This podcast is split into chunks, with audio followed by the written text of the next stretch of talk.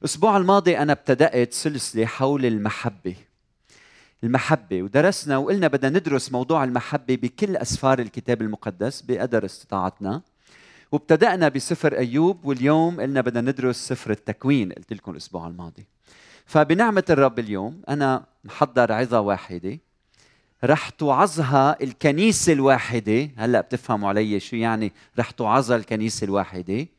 بتحتوي قصة واحدة قصة محبة الله مع الإنسان من خلال سفر التكوين. آمين؟ فسفر التكوين بيبدأ بالإشارة لإله عظيم كريم محب آه، إله قادر على كل شيء خلق السماء والأرض وأيضا خلق الإنسان. وهيدا الإنسان يلي خلقه خلقه على صورته على صورته. وأنتم بتعرفوا إنه بالماضي الملوك كان عندهم صور وتماثيل وأصنام في هياكلهم تخبر عنهم تعكس نفوسهم أشخاصهم. لكن هيدي الأصنام وهيدي الصور كان لها دينين لكنها لا تسمع. عندها عيون لكنها لا ترى عندها أفواه لكنها لا تتكلم لا تخاطب أحد. لكن الهنا لما خلق الإنسان على صورته نفخ فيه حياة فصار إنسان حي على صورته إنسان حي.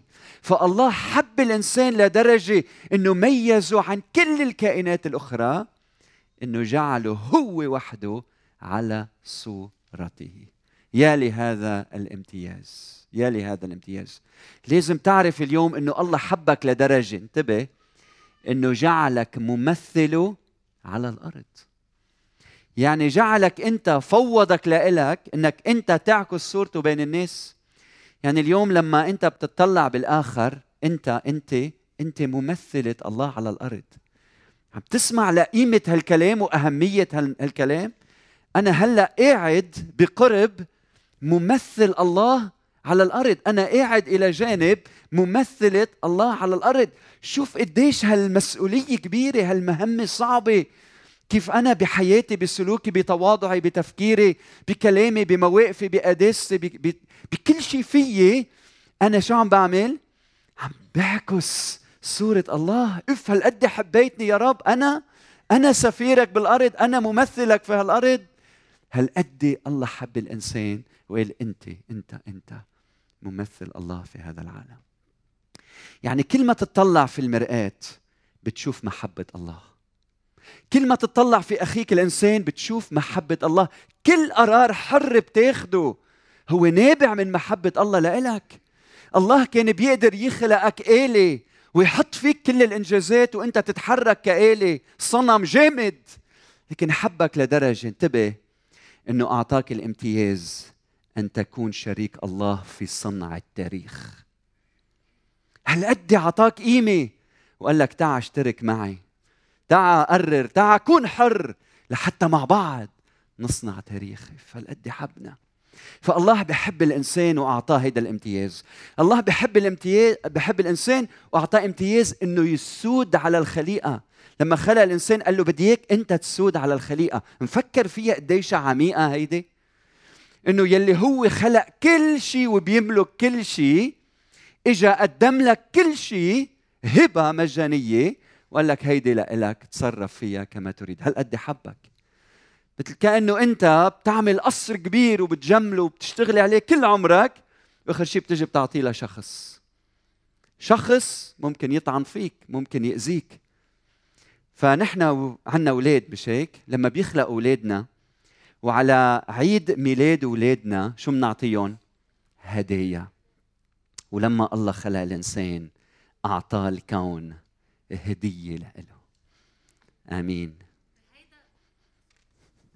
بهيدا الكون الله زرع جنة. جنة فائقة الجمال. جنة مليانة ثمار. جنة رائعة. جنة كلها جودة. هيدي الجنة هي جنة عدن. الله خلق الإنسان وحطه بهيدي الجنة. فما خلق الإنسان وتركه بل خلق له المحيط ليحيا فيه وما يموت. وإنت اليوم حي مش لأنك عم تتنفس بل لأنه الله خلق لك الظروف الملائمة لتعيش وإلا بتموت. المرة الثانية اللي أظهر الله محبته للإنسان فيها كانت من خلال وصيته الأولى. فالله أعطاه وصية بهيدي الجنة أنه ما تاكل كل من كل شجار هيدي هيدي الجنة. اللي بدك إياه شو بتستحلي عينك؟ بس في شجرة واحدة إياك تاكل منها وإلا موتا تموت. هي شجرة معرفة الخير والشر. غاية هالوصية كانت أنه الله كان بده أنه الإنسان يبقى على قيد الحياة وما يموت. وبولس حكى عن هيدي الوصية برومية سبعة وقال فوجدت الوصية التي للحياة وهي نفسها لي للموت لأن الخطية وهي متخذة فرصة بالوصية. خدعتني بها وقتلتني. مرة ثالثة أظهر فيها الله محبته للإنسان كانت من خلال أول أزمة مر فيها. فالإنسان رغم أنه كان بأجمل محل على الأرض كان وحيد. لكن الله أظهر له محبته أنه قرر أنه يصنع له معينا نظيره. فبدي أقول لك اليوم شريك حياتك بهذا الصباح هو عطية محبة من الله إلك مباشرة من فوق لإلك. فكل ما تتطلع بوجهه بكل صباح تذكر محبة الله لإلك. شريك حياتك شريك حياتك هو عطية الله لإلك وولادك كمان هن عطية الله لإلك. لما خلق الله الإنسان بارك بارك آدم وحواء وقال لهم أثمروا واكثروا واملأوا الأرض. فالبنين والبنات هن عطية من الله لإلنا. مش بس البنين عطية والبنات هن لعنة أبدا. البنين والبنات هن هدية هدية محبة من الله الآب لإلنا. إذا عندك بنت هذه هدية محبة من الله لإلك. وإذا عندك صبي كمان هو هدية محبة من الله لإلك. قصة الله مع الإنسان قصة حلوة بلشت كتير حلوة. لكن هالقصة ما بقيت حلوة. والسبب هو كبرياء الإنسان. الإنسان تكبر الإنسان تمرد الإنسان عصى وكسر الوصية. الوصية كانت أنه ما يأكل من ثمار معرفة شجرة معرفة الخير والشر. لكن الإنسان كسر الوصية وآدم وحواء أكلوا من هيدي الشجرة. وقت أكل الإنسان من هيدي الشجرة أول شيء صار انفتحت أعينهما. بعدين علما أنهما عريانان. فالشيء اللي عملوه جابوا وراء التين وغطوا حالهم. عملوا مآزر لإلهم وغطوا حالهم. وسط هيدا المشهد الحزين بنشوف مشهد آخر بنشوف الرب. بتكوين الإصحاح الثالث والعدد ثمانية بنسمع وبنقول سمعا صوت الرب الإله ماشيا. آدم وحواء سمعا صوت الرب الإله ماشيا في الجنة عند هبوب ريح النهار. فاختبأ آدم وامرأته من وجه الرب الإله. هن خايفين متخبيين لكن الله كان ماشي بالجنة وكأنه له إجرين عم بفتش على آدم وحواء. شو هالإله المحب شو هالإله العظيم بفتش علينا بقلنا أين أنت؟ قال له أين أنت؟ وينك؟ وينك؟ بتفتكروا شو كان صار لو الله بهيدا الوقت ما راح صوب آدم وحواء ماشي؟ برم ومشي بعيد عن آدم وحواء. شو بتفتكروا كان صار؟ كانت خلصت قصة البشرية هون. كانت خلصت قصة البشرية هون. الله بمحبته مشى صوبهم. والله بمحبته ما مشي بشكل معاكس. فإنه نشوف الله موجود بجنة عدن بعد ما أخطأ الإنسان هيدا فعل محبة ما بينوصف. من بعدها بنشوف الرب نطق بكلمات دينونة. ومن بعد ما نطق بكلمات الدينونة حدث أمران. الأمر الأول بتكوين 3 21 بيقول وصنع الرب الإله لآدم وامرأته أقمصة من جلد وألبسهما. شو حلو هالإله. بلبسنا لبسهم أقمصة من جلد. شو عمل يعني؟ ستر خطيتهم. ستر عورتهم. ستر عورة خطية مين إلهنا؟ ستر عورة خطية الناس اللي كسروا له وصاياه اللي ناس العصوا وصاياه عمل أقمصة من جلد من جلد حيوان. والدليل الإشارة إلى وجود ذبيحة. هيدي الذبيحة هي ذبيحة تستر الخطية. ذبيحة كفارة تكفر عن خطية الإنسان. من بعدها منشوف الله أخرج آدم وحواء من الجنة وقال له لآدم هلأ الوقت إنه تشتغل بهيدي الأرض اللي أنت أخذت منها. الإنسان لما أخطأ لم يمت مباشرة. فيا لغنى نعمة ومحبة الرب لهالإنسان يا لغنى ونعمة محبة الرب لإلنا. وأعطى الله الحياة بدل الموت. قصة الله مع الإنسان بلشت هون بالتدهور. نحن مثل ما بنعرف نتيجة الخطيئة هي موت. ومنشوف كمان كيف قايين قتل هابيل. قتل خيه. خيه اللي هو من لحمه اللي هو من دمه. هيدي جريمة. كلنا بنقول إنه هيدي مزبوط جريمة. شو قال له الرب؟ ملعون أنت من الأرض التي فتحت فاه لتقبل دم أخيك. بهيدي الآية وين منشوف محبة الله؟ بتكوين 4 13 15 فقال قايين للرب ذنبي أعظم من أن يحتمل. إنك قد طردتني اليوم عن وجه الأرض ومن وجهك أختفي وأكون تائها وهاربا في الأرض. فيكون كل من وجدني يقتلني. فقال له الرب لذلك كل من قتل قايين فسبعة أضعاف ينتقم منه. وجعل الرب لقايين علامة لكي لا يقتله كل من وجده. هون منشوف محبة الله. نحن بنعرف نتيجة الخطيئة هي موت. بس الرب ما عطى الله ما حط الموت على قايين بل حط له علامة حتى ما يموت. فأنا بدي أحكي لك بدي أقول لك بدي أقول لك لإلك. قد ما كان ذنبك كبير قد ما كانت خطيئتك شو ما ارتكبتي أنت شايفتيه أو شو ما ارتكبت أنت شايفه هيدي خطيئة؟ هالقد الله قلبه كبير. قلبه محب ومحبته غير مشروطة. ومنشوف كمان كيف آه، آدم صارت يعني كل سلالة آدم صارت تروح نحو الموت. آدم عايش 930 سنة وبلشت السلالة تتجه نحو الموت بسبب الخطيئة بس الرب عطاهم فرصة. هالفرصة هي فرصة الحياة. وين منشوفها؟ منشوفها بتكوين 5 22 وقتها بيقول سار أخنوخ مع الله. وأكثر بالعدد 24 سار أخنوخ مع الله ولم يوجد لأن الله أخذه. هون الرب رجع عم بيجدد علاقته مع الإنسان. وكمان بتكوين ستة تسعة نقرأ كمان كيف نوح كان رجل كامل. وسار نوح مع الله. وكمان بنشوف بتكوين ستة تسعة. وقتها كمان بيقول آه، إبراهيم سوري بيقول إبراهيم لله. الله بيقول له لإبراهيم سر أمامي وكن كاملا.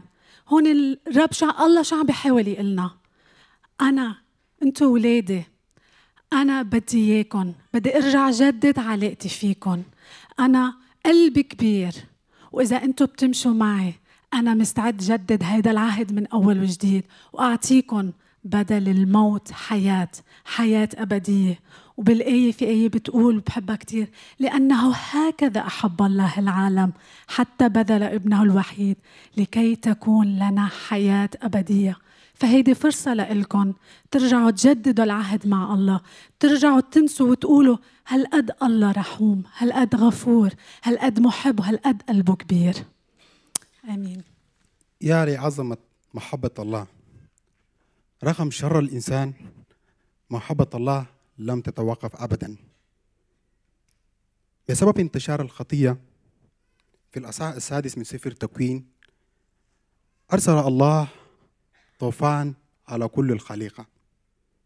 فقال الله لنوح نهاية كل بشر قد أتت أمامي لأن الأرض امتلأت ظلما منهم فها أنا مهلكهم. مع الأرض. لكن الله أظهر محبته إذ لم ينهي كل حياة البشر بالطوفان. يقول الكتاب المقدس أما نوح فوجد نعمة في عيني الرب. وقال الله أيضا لكن أقيم عهدي معك فتدخل الفلك أنت وبنوك وامرأتك ونساء بنيئك معك. إذا الله لم ينهي حياة كل البشر بل حفظ نوح وأهل بيته. نعمة الله لا زال موجود. قال الرب في قلبه لا أعود ألعن الأرض أيضا. لأن لأجل الإنسان لأن تصور قلب الإنسان شرير منذ حداثته. ولا أعود أيضا أميت كل حي كما فعلت. يا لعظمة محبة الله. الله وعد بنفسه. ألا يميت كل حي كما فعل رقم فساد قلب الإنسان وعدم توبته. أخيرا ظهرت محبة الله إذ قال الله بارك الله نوح وبنيه وقال لهم اثمروا وأكثروا وأملأوا الأرض. بالرقم من شر والخطية والنتيجة كانت الطوفان إلا أن محبة الله ونعمته ورحمته لم تتوقف ليومنا هذا. يا لعظمة محبة الله ونعمته ورحمته التي باركنا بها حتى اليوم.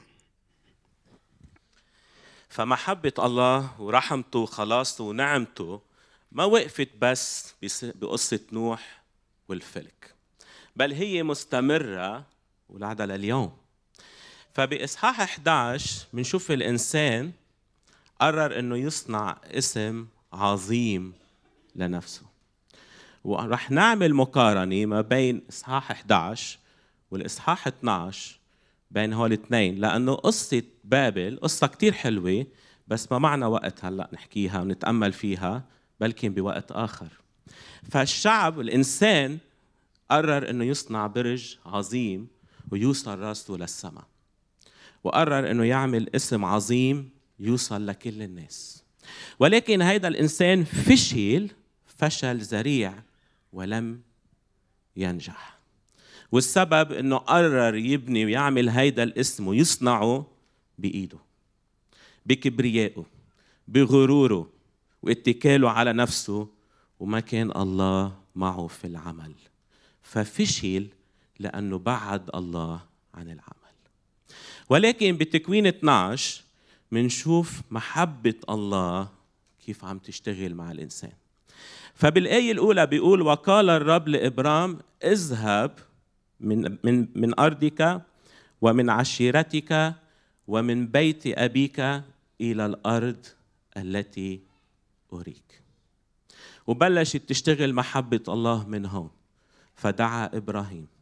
وإبراهيم لبى الدعوة ولحق الله. وشوفوا محبة الله كيف كانت كل يوم عم تغمر إبراهيم. فبالآية الثانية بيقول فأجعلك أمة عظيمة وأباركك وأعظم اسمك وتكون بركة. فالله بمحبته بده يصنع اسم عظيم لكل واحد منا. بده يعظمنا يعملنا أمة عظيمة. ولما يكون اسمك عظيم الله صنع لك هيدا الاسم. رح تكون بركة لكل لكل الناس. فبالآية ثلاثة شو بيقول؟ وأبارك مباركيك وتتبارك فيك جميع قبائل الأرض. فاترك الرب يصنع لك اسما عظيما. بالإصحاح 11 الإنسان اتكل على نفسه ما لقى إلا الفشل ولكن إبراهيم لمن اتكل على الرب ومحبة الرب غمرته صنع له اسما عظيما. إخوتي الله حبنا بجراءة لوصل فيها إلى الصليب ومات عن كل واحد منا. فهو عم يدعيك اليوم حتى تسمع صوته. تعرف ليش؟ لأنه بده يباركك وبده يصنع لك اسما عظيما وتكون ناجحا ومثمرا في هذه الحياة. وفي تكوين الفصل 15 أخرج الرب إبراهيم إلى الخارج وقال له عد النجوم إن استطعت أن تعدها. هكذا يكون نسلك. هيدا وعد إلهي. بس في عنا مشكلة كبيرة. إبراهيم عمره 75 سنة. امرأته عجوز وهي أصلا عاقر. طب كيف أظهر هيدا الإله المحب؟ المحب المتدفق حنان محبته وعظمته إبراهيم وسارة أنجبوا طفل ولد تسموه إسحاق. إسحاق بعد ما تزوج رفقة التي كانت عاقر بيقول الكتاب وصلى إسحاق إلى الرب لأجل امرأته لأنها كانت عاقر. شو عمل الله؟ فحبلت وأنجبت عيسو ويعقوب. يعقوب بدوره تزوج. تزوج امرأة اسمها رحيل. وكانت عقي... رحيل عاقرا. وقال بيقول الكتاب في سفر التكوين فصل 30 عدد 22 وذكر الله رحيل وسمع الله لها وفتح رحمها فحبلت وولدت ابنا. وقالت لقد نزع الله عاري كان من العار امرأة لا تنجب. يا للطف الله ومحبته ودعت اسمه يوسف. وبعدين صرخ يعقوب صرخته الشهيرة اللي منحبها صغير أنا عن ألطافك عن لطف محبتك يا رب وجميع الأمانة التي صنعتها إلى عبدك. طيب شو بنتعلم وبعد سنين وسنين عديدة جدا اليصابات العاقر أنجبت أعظم رجل عرفه التاريخ الذي أتى ليعد الطريق ليهوى الآتي إلى العالم. ونعرف أيضا عن فتاة لم تكن عاقرا ولكن لم تعرف رجلا. تدخل إلهي وهي الطوبوية مريم العذراء. طيب شو بنتعلم من كل هالقصص اللي سبق سمعناها اللي سمعناها هلأ؟ ماذا نتعلم؟ اولا نتعلم ثلاث أمور واحد محبة الله المتدفقة اللطيفة الكريمة هي التي تصنع تاريخنا. ثانيا مشيئة الله ما يريد الله لا يتحقق إلا بقدرة الله وعظمة الله اللي ما إلها حدود. وثالثا وثالثا إنه الله ما يريد الله لنا هو وعوده. وعود الله يلي بيطلبها لشعبه كل شعبه اللي وعدنا فيها. لابد أن تتحقق ولكن لا تتحقق إلا من خلال الله. شو هالإله اللي عنا يا لا يا له من إله؟ متدفق محبة لا حدود لقدرته وعظمته وعظمته ومستمر يا أحبة في صنع التاريخ مع شعبه في هذه الكنيسة ومع شعبه في كل العالم. ومحبة الله للجميع بدون استثناء. بتكوين الإصحاح 21 تحتوي على لفتة كتير مهمة مش بس الله أظهر محبته ورحمته ونعمته لسارة ولكن أيضا لهاجر ولإسماعيل ابنه. لما انطرد إبراهيم هاجر وابنها بنقرأ مع بعض بتكوين إصحاح 14 عدد بتكوين إصحاح 21 عدد 14 21 فبكر إبراهيم صباحا وأخذ خبزا وقربة ماء وأعطاهما لهاجر. واضعا إياهما على كتفها. والولد وصرفها. فمضت وتاهت في برية بئر سبع. ولما فرغ الماء من القربة طرحت الولد تحت إحدى الأشجار ومضت وجلست مقابله بعيدا نحو رمية قوس لأنها قالت لا أنظر موت الولد. فجلست مقابله ورفعت صوتها وبكت. فسمع الله صوت الغلام ونادى ملاك الله هاجر من السماء وقال لها ما لك يا هاجر لا تخافي لأن الله قد سمع لصوت الغلام حيث هو. قومي أحملي الغلام وشدي يدك به لأني سأجعله أمة عظيمة. وفتح الله عينيها فأبصرت بئر ماء فذهبت وملأت القربة ماء وسقط الغلام. وكان الله مع الغلام فكبر وسكن في البرية وكان ينمو رمي قوس. لما ساره طلبت من إبراهيم إنه يطرد هاجر وابنها إسماعيل إبراهيم انزعج. ولكن الله طلب منه إنه يسمع لهاجر لا يسمع لسارة ويطبق يلي عم بتقول له إياه. فكيف ظهرت محبة الله؟ منشوف بوضوح إنه بوسط البرية الله سمع لصوت الغلام. ومنشوف إنه فتح لها لهاجر لحتى تشوف بير مي وتسقي منه الولد اللي كانت خايفة إنه يموت.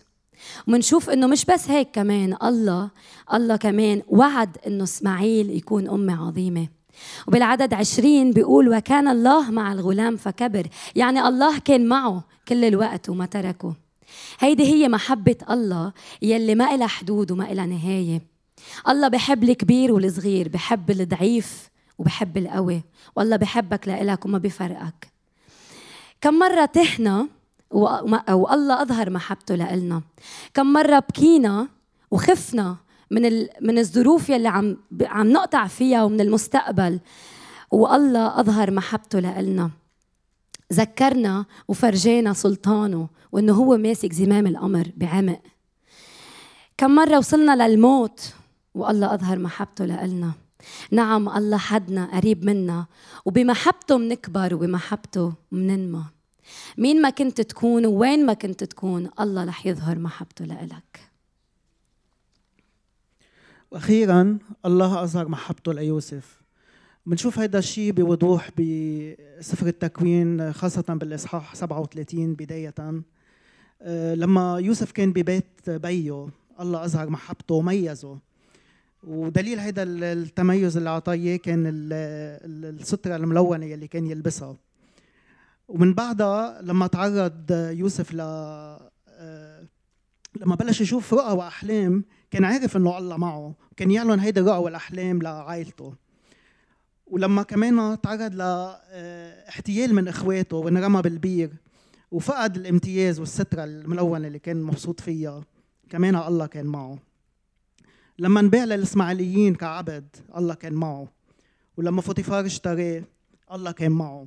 وفوتيفار قدر يشوف إنه الله كان معه مثل ما بيقول بتكوين 39 آه، الايه 3 وملكوا على آه، وكلوا على بيته. ولما تعرض يوسف للتجربة وهرب منها الله كان معه. ولما افترت عليه آه، زوجته لفوتيفار ونكب الحبس كمان الله كان معه. ولما خذلوا الساقي لما لما تأمل إنه رح يذكر قدام فرعون ونسي كمان الله كان معه. ولما رجع وقف قدام فرعون الله كان مع يوسف. ولما صار الرجل الثاني بمصر وصار عنده سلطة كمان الله كان معه. لما مرق بازدهار سبع سنين الله كان معه. ولما مرق بمجاعة سبع سنين الله كان معه.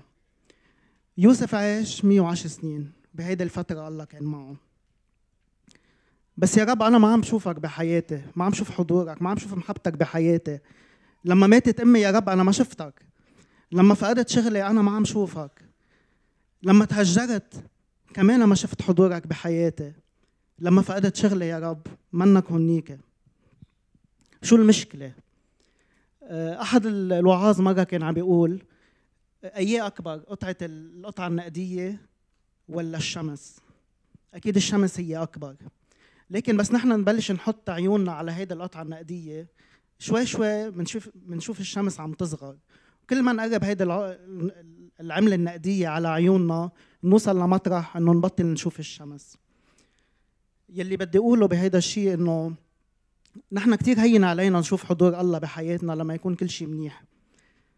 بس لما ننكب البير أو لما آه، نفوت على الحبس أو لما نوقع نمرق بالمجاعة ببطل حضور الله واضح بحياتنا. سر نجاح يوسف مش إنه كانت حياته كلها امتيازات وكان دائما عنده سلطة. سر نجاح يوسف إنه كان فهمان إنه حتى وهو بالبير الله كان معه. حتى بك- بكل مراحل حياته الله كان معه. آه، الله بحبني وبحبك. الله معي ومعك بكل الظروف بكل الأوقات. المهم نحن وبقلب الظرف نضل نشوف إنه الله بحبنا.